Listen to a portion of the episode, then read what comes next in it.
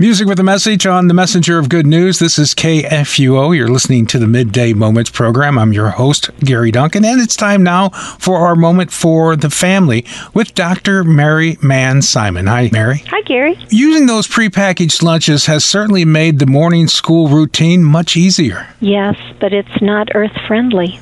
I knew there was a reason today's conversation is titled Save the Planet.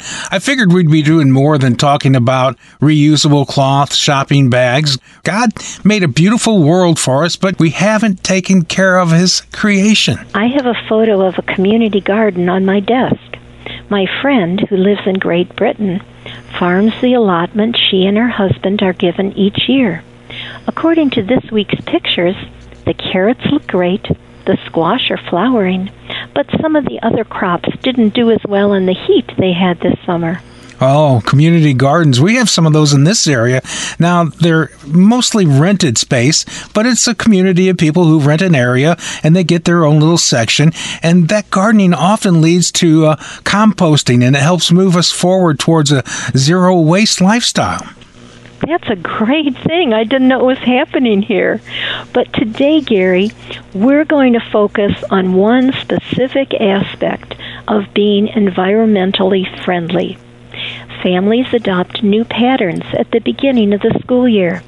So, this is a perfect time to look at how to waste less food. It almost seems impossible to reverse all the issues. I'm not sure how uh, much difference it would make to reduce household waste. Actually, this is one of the easiest areas that we can make a huge difference. Really?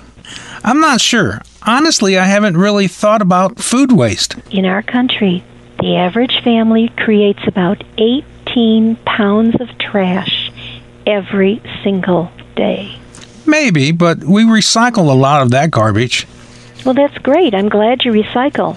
But much of what can be recycled isn't. It's thrown away.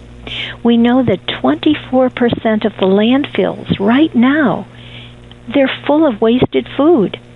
As a nation, we throw away about a third of the food we produce.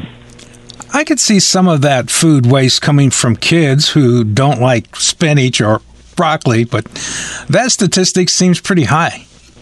That number is high, but it's accurate.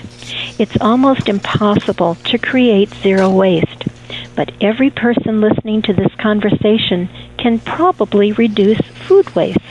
Some of that comes with packaging, like those little prefixed lunchbox meals I mentioned. You're right. That's why shoppers who are serious about reducing trash walk the outside aisles of the grocery store, where there are fewer packaged goods, and they also buy at bulk stores, where you bring your own jars or containers and fill those with flour, sugar, and other staples. Oh, so each time you shop, you don't buy packaging along with the food. That makes a lot of sense. When a family is serious about wasting less food, they shop more often, plan ahead, buy less, and waste less. Planet aware people tend to buy what they need instead of what they want. Impulse buys, hmm, those aren't even an option. With the higher cost of food this fall, I can even see how that might save money. I can understand that becoming serious about reducing food waste could be a family goal for the new school year.